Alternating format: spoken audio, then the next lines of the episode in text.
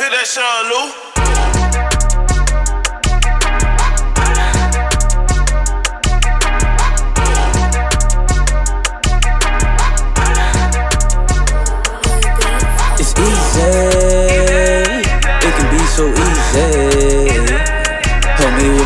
I need somewhere to run, I need somewhere to go. If you tell Brianna about your problems, I bet she will know. She gon' tell you things and show you things you never seen before. She gon' show you how to stack your bread and how to save it though. It's easy. It can be so easy. My funds, I need somewhere to run, I need somewhere to go. If you tell Brianna about your problems, I bet she will know. She gon' show you things and tell you things you never seen before. She gon' teach you how to stack your bread and how to say it though. It's just Rihanna, tell me Rihanna. It's just Rihanna, tell me Rihanna.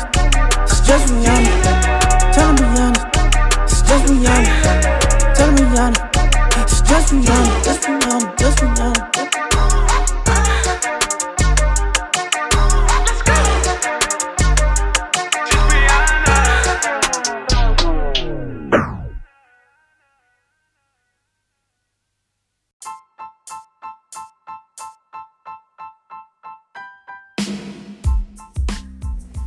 Hi, guys, welcome back. And if you're new here, welcome, welcome.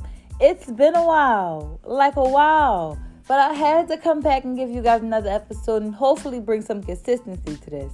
I was actually going to cancel the podcast completely, but the amount of support I get from you guys who still listen and me being truly passionate about educating you guys on how to handle your personal business finances, I couldn't leave you.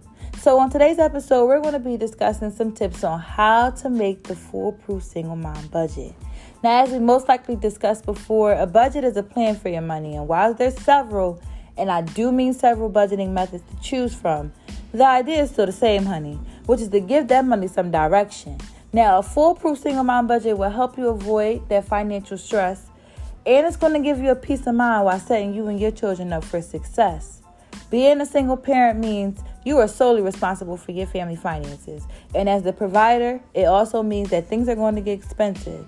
Now, after looking over your expenses, you're going to notice that maybe you just got to stop that sense of shopping in order to pay for other necessities.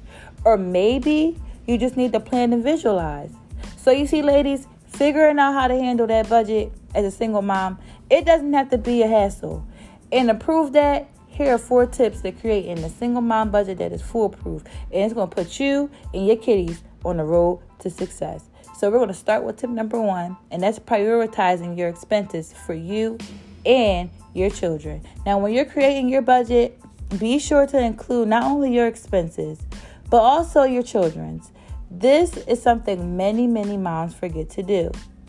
School activities, clothes, trips, weekend activities, childcare, health insurance, emergencies, a sitter if usually needed, or after school care. These are all the things you want to include when making your child's budget. These are all the things you want to prioritize the expenses when creating your child's budget.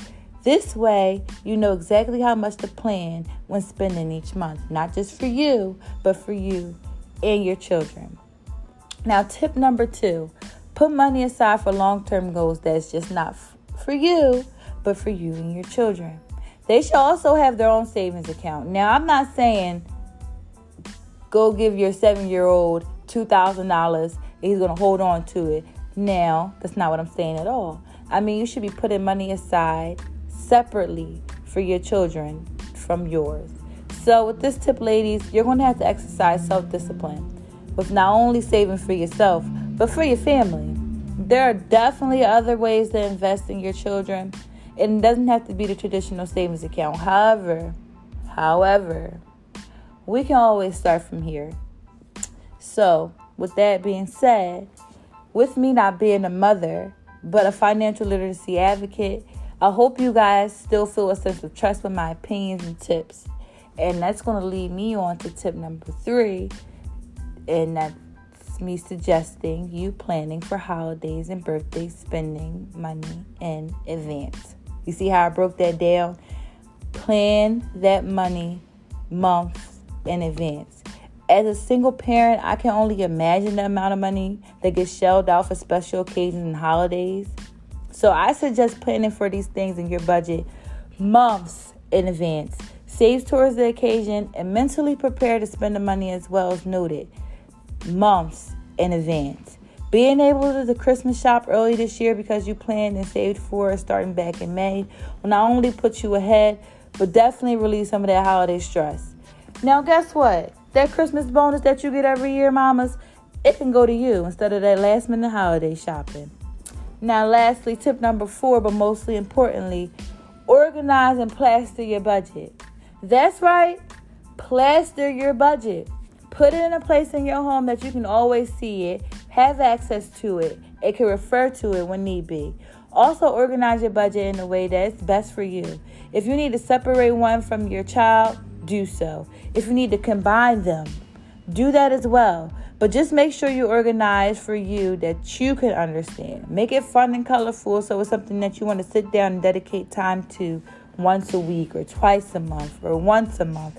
It doesn't have to be something you dread to do, ladies, and it doesn't have to be scary because you're scared to face those numbers you shell out every month. The first step to getting money under control is facing your habits. Remember, you got this. And as always, thank you guys for listening and tuning in. Stay blessed. JB.